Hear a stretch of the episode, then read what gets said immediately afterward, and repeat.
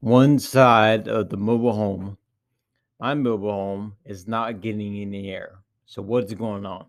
Um, but believe it or not, we've gotten these calls, calls fairly common. Um, so, you know, it could be a, a number of issues. It could be a clogged air filter. My notes say issues with the blower, leaky ductwork. Blocked or fallen ductwork is the one I want to focus on because that is the biggest problem I've seen over the years.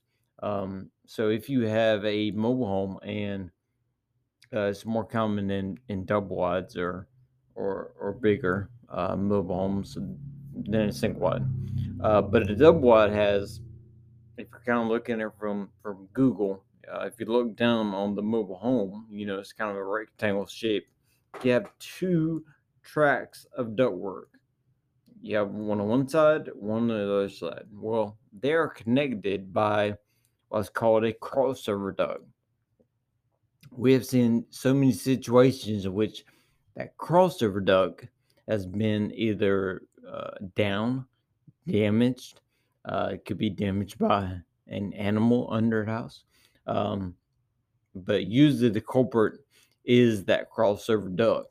Not con- it's connecting those two tracks to the air. So that's how you get one side not cooling and the other side is cooling. So blocked or fallen ductwork or crossover duct uh, is usually the main culprit. Now, uh, with a mobile home, any manufactured home, the duct system is manufactured as a part of the house.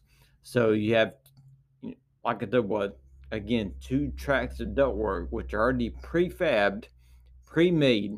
Uh, we can't get to it, but we can get to the crossover that connects both tracks. So that's something to look at. Uh, first is to make sure the crossover is not a problem. Um, you might have had an animal or a raccoon or a, you know, a cat Uh, get under there and, and they might tore it up and uh, cause some damage there. So a damaged or fallen duct is usually the problem, but it can also be a blower problem.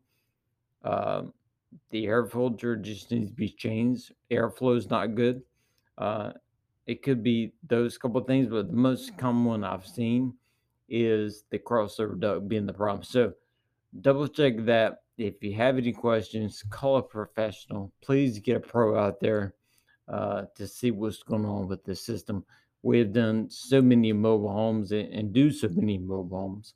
Uh, we have a lot of experience with mobile homes. Uh, and we've seen a lot of situations in which things are not attacked correctly or even explained correctly. So if you have any questions, we would love to help.